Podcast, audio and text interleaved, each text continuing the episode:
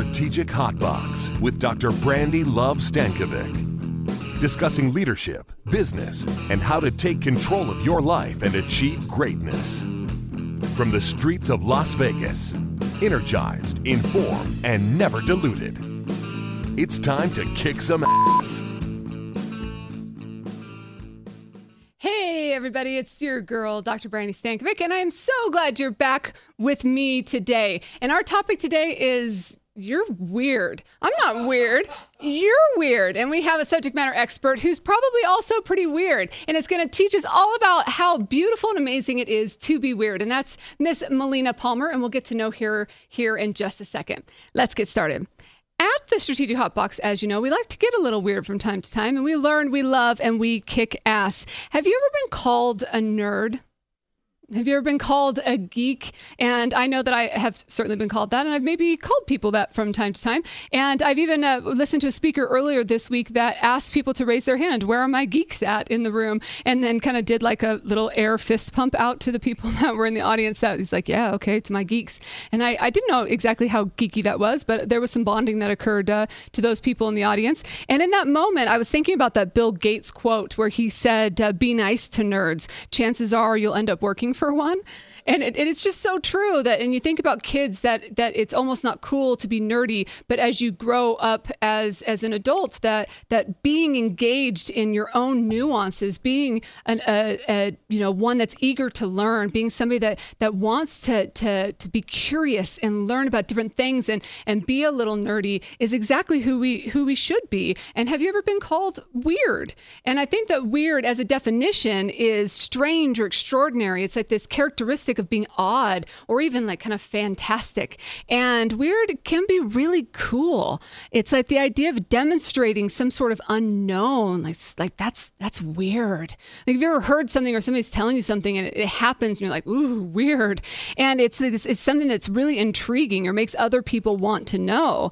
And people let's face it, can be really weird. And in consumer behavior today, in the world of, of member experience, in the world of customer experience today, we have expectations that things are all about us. That thing that that my internet knows me, my social media aggregate knows exactly the person that I am and gives it to me exactly how I want it. And all of these things are built around me and my own weirdness. And leadership, thus, really has to be a little weird as well. And let's think about it. Sometimes people and and nuances are mystifying, and it changes so often. Moods and people and and behaviors change so often that it's hard to understand the direction and where people are going. And the guest that we're going to bring on here in just a second is an expert in these behavioral economics, and we're going to talk to her about what that means and how she digs into to how weird consumers really can be, and how changing just little things can change how people act and react. Just changing a sentence or changing messaging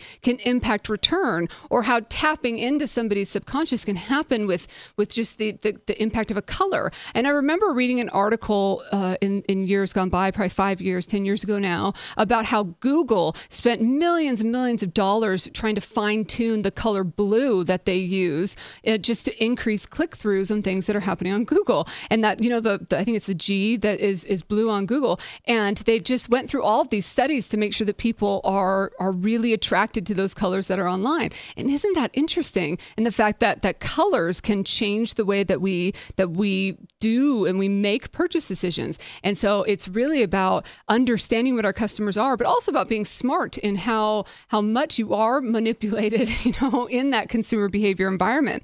So in leadership, it's also being aware of how important our message is and how important language is in, in how we communicate, that we have to be clear and we have to be to be open to having direct communication with, with the people that we're around, but also being as authentic as we possibly can be because creating buy-in with a team is about making them feel good about the relationship. And then sales and some of the conversations that we've had in recent podcasts or creating kind of influence or followership, it really that becomes a lot easier when people like being around you right? And i think that that's all part of this in this being weird and, and, and being different and, and understanding that it, it, it all comes together. So how do we utilize these different understandings of people in order to be better leaders? And that's essentially the topic that we're that we're going to dig into today. So without uh, any further ado i think that we should just bring in our expert and get down to business. And so let's talk to melina palmer. She is a professional uh, speaker keynote speaker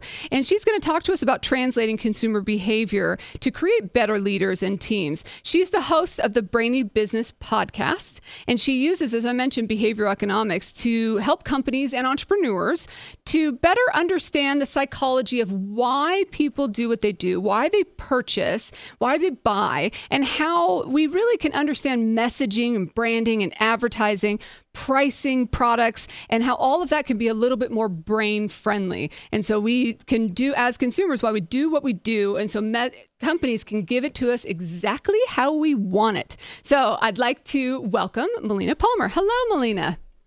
Hi Brandi, thanks for having me. I'm glad that you're here. Me too. and so is your uh, uh, business pod, your brainy business podcast, all about the business of the brain and how we use the brain to to make some of these decisions?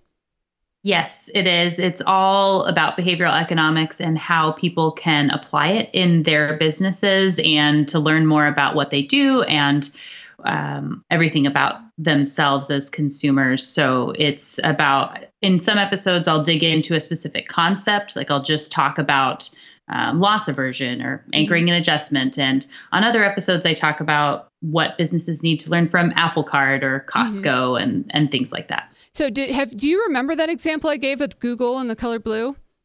I haven't heard that specific example from Google. I definitely, you know, I have made a mental note to look it up. Mm-hmm. I, I, have a color theory episode coming soon, but I'm not surprised. I know that for the Boeing Dreamliner, they spent millions, if not billions, of dollars mm-hmm. looking into the lighting that they wanted to do and similar aspects with the color blue that they were going to be putting in there. And, you know, red makes you hungry and mm-hmm. blue makes you feel safe and all these different things that are associated with color. It's really amazing. And like you said, then the shades within, it's not just one specific blue, right. but this blue versus that one. Right. So tell us a little bit about your journey in leadership. You know, I have been, I, have now learned the term, I guess it's called a polymath, but I'm one of those people that I find everything to be fascinating. and I will jump from, you know, one topic to the next. And I'm always excited to be learning and looking into innovation and how the way that animals think is similar to humans and all sorts of different aspects. And I've been able to bring that together in the podcast. But my, journey was I started working at an advertising agency out of college and started my own business very quickly after that, doing grant writing and marketing and work for credit unions and in that space for a while nice. before I went to work at a credit union where I ran the marketing department for six years before starting the Brainy business and doing all of this full time while I got my master's in behavioral economics. Wow, that's great. And I think that uh, overall, behavioral economics is it applies in across all sorts of, of functions within the organization, not just marketing, but everything that we do as leaders. Yes, absolutely. One of the things that I did at the credit union that I know is not common in every industry and it's not common amongst credit unions either is you know you tend to find very siloed departments mm-hmm. in a business and where marketing is sort of at war with finance and sometimes you have that lending and marketing don't communicate well together and things like that and for me it was about breaking down those silos and being really open and communicating with the executive team and working closely with HR and with finance and lending and spending time in the branches and having a really holistic approach to understanding what mattered to everybody and how to properly message that, as well as how to then communicate that into what products we were promoting when we built products and how things showed up on the website and talking to the board. You know, everybody has a different need mm-hmm. that they the thing they need to hear or see or do and so understanding that and working it into your communication has always been something that's a big part of my leadership style. So you used the term right off the bat that I'm not sure I know what it means. And what is a polymath? Polymath? Polymap? oh, I just found this um, yesterday. I think I was reading articles on Medium. And so a polymath is someone who, you know, the old adage was being a you know jack of all trades master of none and mm-hmm. that that was bad and now they are finding that people who are doing a lot of reading and become experts Dabble. in specific yeah right mm-hmm. uh, you know tesla and elon musk and all these different people um, that they end up actually doing better and having this advantage over others when you are able to then be more innovative in the way that you think because you're bringing different aspects of one thing that may seem completely unrelated into this other area and you create something completely new which is really what behavioral economics even is which i guess is part of why i was destined for the field mm-hmm. and so tell us what is behavioral economics then Behavioral economics, I like to say, is that if traditional economics and psychology had a baby, we would end up with behavioral economics. It's and the reason it came about is because traditional economic models are built on assumptions of logical people making rational choices. And unfortunately, that's not really the world that we live in. That's not how people are. And so models would not accurately predict behavior. People can't say what they're going to do. They often do different things than what they say or think that they're going to do. And so psychologists and economists started working together or entering into one another's fields to try to find these common threads, these links in the brain.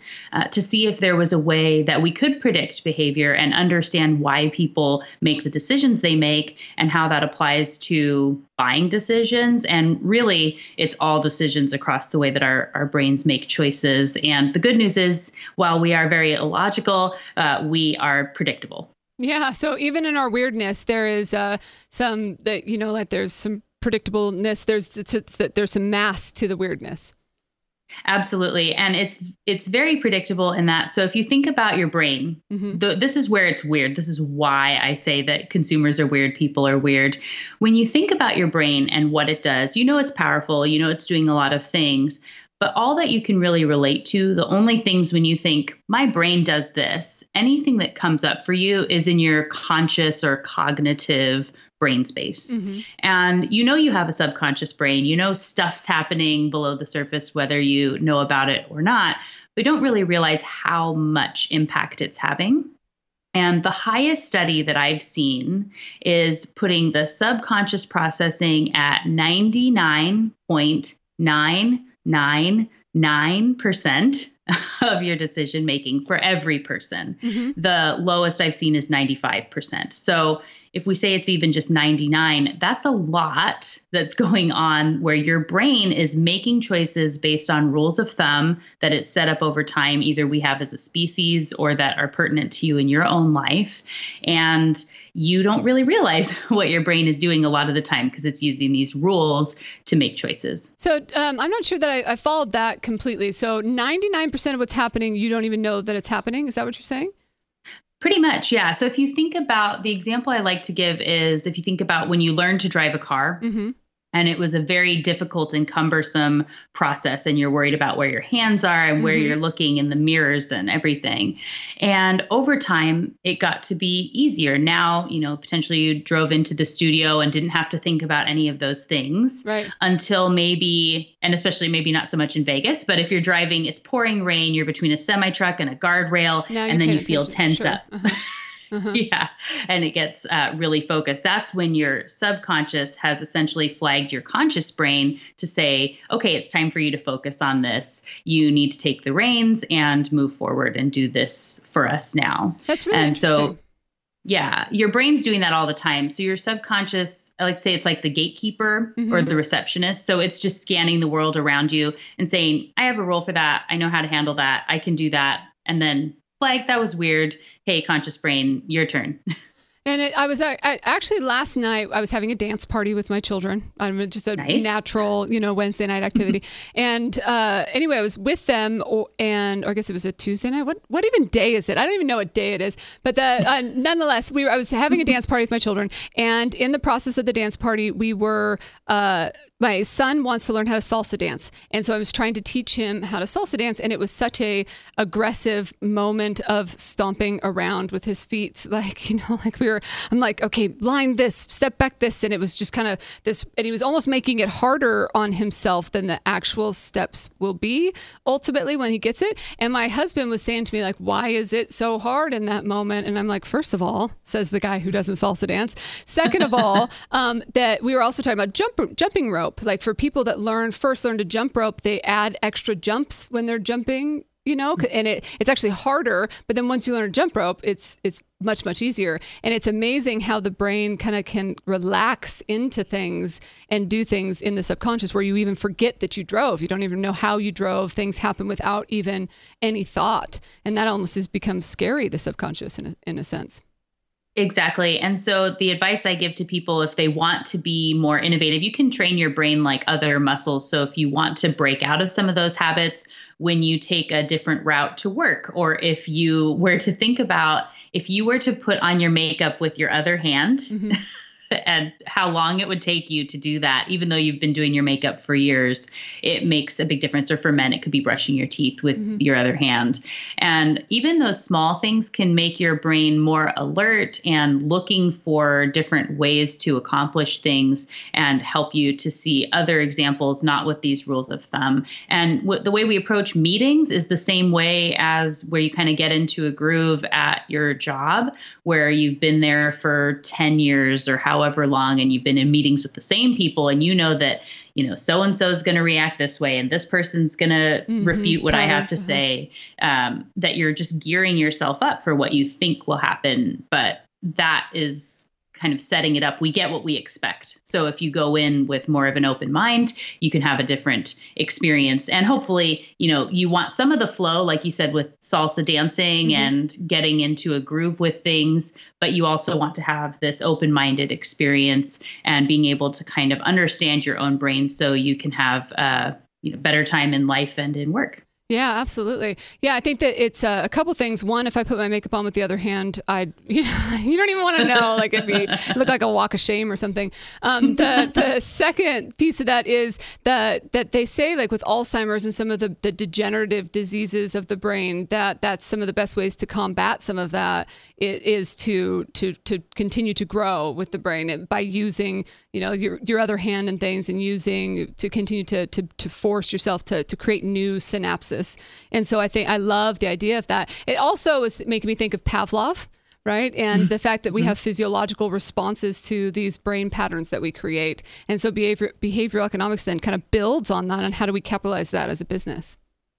Right. And that's, you know, looking at habits and what the actual cue is that causes the dog to salivate. Mm-hmm. Our brains are always looking for rewards in that same way. So the subconscious brain, which drive most of our decision making is very much driven by rewards like dopamine and serotonin and oxytocin mm-hmm. and it knows where to get those so if you know every day when you're driving home or into work and you get this urge that you have to pull into the starbucks to get that sugary fix mm-hmm. and you feel like you can't break the cycle if you were to just take a different route on the way home potentially it wouldn't cue your brain because you're not driving by the starbucks so your brain's not looking for mm-hmm. that reward that it mm-hmm. wants to get so little tweaks can help you to break cycles, but trying to force yourself the willpower In to say no pattern. subconscious. Yeah. Which is true with addiction work. and everything else too. Absolutely. So how can leaders then apply some of this in the how does it apply to leaders and how do they apply it in the workplace? The I love talking about change management and how that all comes in for a business. And one of the examples that I always give is um, moving desks, which seems like the world like is ending when you tell people. Yes, no doubt about it. right, you might be getting a raise and a new job, but you have to go over but there. I have to move like, seats. I know it's like Milton from Office Space. Yeah. You know, um, so what you want to really realize and what I talk about with pricing is so price is never about price in the same way that getting someone to move their desk it's or having any change that they're going on, even when money's not changing hands, it's all the stuff that comes first that matters more than in buying products than price and in change management than the suggested change that you're giving to somebody. So, in the case of moving a desk, the thing that most people do wrong is you assume that you know that they're not going to be happy. You don't think it's going to be a good situation. And so you prime them in this context of saying, oh, you know, I know that you had to move, uh, you know, about 18 months ago and you just got settled into this desk and you're mm-hmm. not going to like it, but you got to move, right? Mm-hmm. So you've set them up. There's no way they're going to feel good about uh-huh, it. Right. Right. And people are very loss averse and they don't want to give up what they have. But if you set up this new desk, this new situation as this optimum, show that you put in the work and say, hey, I know that a window is really important to you. We're going to be moving, but I met with facilities. I found the best possible window. Mm-hmm. And this is such a great desk. You're not going to have the glare like you have in mm-hmm. this spot, you know, and I want to make sure that I've addressed all your needs before we sign off on this spot. Mm-hmm. Can you see yourself happy working here? Yeah, I love that. It's a it's a very different experience for them and it's not about the old desk at all. It's now looking to this future experience and if you could see yourself happy there, to which the answer is probably yes. And then you can move forward. I love that. It's almost like the real estate way to do it. Like when you go to a house, because couples love or people love to go to a house and, ooh, this could be our living room and this could be our, and it's almost the idea of allowing somebody to go visualize themselves in a new space as opposed to saying, okay, grab your stuff it's time to right. where you have to move. And I Absolutely. totally agree with the disclaimers. So often leaders will set up people with disclaimers. Don't put your story into their into their heads before you even begin. Well, and if you do, put a good one. Right. right. you have the opportunity to prime it so you can right. set it up in a in a great way. So, uh, what you were talking about there with real estate, absolutely, that's uh, perceived ownership. And there are tons of studies that being able to touch something and have your senses experience it make it so that you are going to be much more likely to feel like you have ownership over that. You don't want to give it up, uh, whether it's taking them to what the new desk would look like or, you know, however that would be. It can make a really big difference. And I always talk to leaders from a personal leadership standpoint about uh, the stories that they tell people about themselves too, right? So one, positive self-talk, especially if they're going into something that's that's really stressful, and not to be like, oh, I can't do this, and oh, I'm not good enough, and oh, and just inside to be like, you're such a badass, like you're about to just make this shit happen, and just I mean, no one can hear you, right? Just be like, you're so gangster, get up there and just do your gangster thing. But then also, so often people will start speaking and saying, I'm I'm sorry, I'm really nervous, but or I'm not really good at this, but, and then talk going hey, people are going to already in their head think about you being shitty, don't do it for them. You know what I mean? Like don't fill that gap already. Allow people to to create their own judgments because there's a good chance they won't in the same way right. that you do. And if you go into the situation with that confidence, I've had I am probably the person that has had everything go wrong in a presentation um, where you know video doesn't work, clothing snafus, whatever it is, and you just move forward through it uh, with confidence so that they don't have to see all of what's happening. When we talk about the subconscious brain, it can take in about 11 million bits of information per second compared to Whoa. your conscious, which can only do 40. Whoa. Just 40. yeah. so when you're focusing on attention, your subconscious is scanning through and just filtering out tons of stuff. So anything that is maybe a little bit off, though, or if you have a, a a slight you're not very confident or you're hunched over you know that's where your the subconscious is going to flag the conscious brain and say i don't like this person i don't know what they're doing wrong but i don't think this is good so they're pull it's pulling in this perception about the person who's speaking and building this picture uh-huh. where it's not necessarily letting the conscious know. So if you can, like you said, go into a space saying, "Yeah, I'm I'm gonna kick." Uh, you know, kicking ass today, it's going to be great. And you move forward, it's a very different experience, and the brain can pick up on that. Wow. So you said uh, clothing snafus, uh, and so it, you know, do you have any funny stories or something that you can share? Clothing or otherwise? Oh yeah, I know. I ha- I do have a funny story. I thought about that um, clothing one, but um, mm. I have a a better one I think that I'm going to go ahead and use for you here today. so, um, when I was working at the credit union, I like to come up with these brain association things. So, I was doing a promotion where it, we were talking about auto loan refinancing. And so I decided to find a car that we could cut in half oh. and put one half in the mall. And then you could sit in it and take pictures. And it was about how cutting the car is, you know, it's better to cut your rate than cut your car. so the the one we found was in this barn. It had been sitting in a barn for like 50 years or something ridiculous, this old car. And we did the whole video and got it set up. And it was around the holidays to get good foot traffic. And on the Monday before Thanksgiving, I got a call from one of the malls saying that the door had fallen off oh, of the car. And so they had stanchioned it off with like caution, don't look at this, it's a hazard oh, no. signs. And wanted to let me know that two mummified rats oh, had, no. had fallen out when the door came off and they wanted to know if I wanted them back or oh, if it was oh, okay oh, for them to throw them away. And so I then had to scramble and find a welder that could put the door back on, you know, the day before Black Friday and all of that. So, like, well, well, first of all, take our, our credit union logo off while we throw the rats away, and then right. put the sign, then put the sign back up. While the caution tape is visible, let's take our brand down, and then right. oh my goodness gracious! Oh, uh, can you share a bold action item or takeaway for our listeners? I think the biggest bold action item that I would have for people is really to look at everything that you're doing and to understand the little things that you might be doing that make a really big difference and to be willing to put out big numbers when you're talking about negotiations or putting information out there. I have an example where uh, companies have had um, a success rate increasing sales by 38% by changing and incorporating a big number instead of um, having like the word them. So mm-hmm. throwing out big numbers can be helpful for you in negotiations. Love that. Thank you. And how can people get a hold of you? You can find me on social media as the Brainy Biz anywhere, or you can come over to the website, thebrainybusiness.com, and find the podcast and speaking information. And you can always email me, Melina, at thebrainybusiness.com. Awesome. Thank you so much for being here. You have my brain going in a million different directions. Absolutely love that fact of the 40 things um, being accepted into the conscious brain, but the 11 million into the subconscious. Love it. Thank you so much for being here and, and providing some of this information to all of us. Yeah, thanks for having me. Hope to see you soon. Let's head out to our shout out.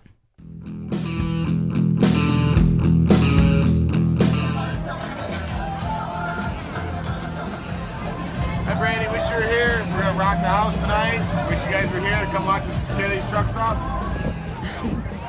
El Toro Loco, woo! All right, shout out from Monster Trucks. It is so fun to see the Monster Trucks and shout out for those that were out there at Monster Jam. And thank you again to Melina for being here with us today. It is time for us to kick some ass. So here's top five kick ass when it comes to being weird and getting weird in our leadership and business. First is to indulge in that, indulge in the strange. Understand that each of us is a little bit different. Each of us have those nuances that are strange and understand those that strangeness in yourself as well as the people around you and know that we're all a little just just unique and not everybody's going to want the message the same way that, that you want it not everybody's going to want to receive things in the same way that you deliver it and understanding people and their own perspectives is key to being great at what you do Number two is know the message, actually, what the message is and the ultimate result of getting that message across. If you know what that message is and how it's received, little things like numbers can make a big impact.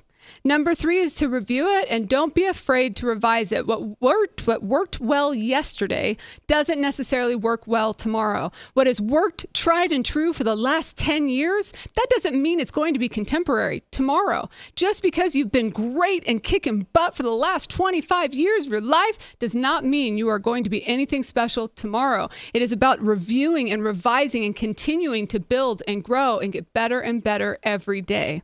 The fourth is authentic authenticity rules. I think is it is so important that we, in the the nature of our weirdness and the nature of what we're building and growing as leaders, is making sure to be true to ourselves. And because people can see through it, we can feel it. It sounds like 11 million uh, things are being received into our, our subconscious brain at all times. People can just feel it and they can understand it. And so being authentic to us really does rule. And number five, encourage weirdness in the people around you. It's important to encourage those uh, others to be curious, to be intrigued, to want to build innovation, to go out there and strive to be a little nerdy from time to time. That's your top five kick ass. Thank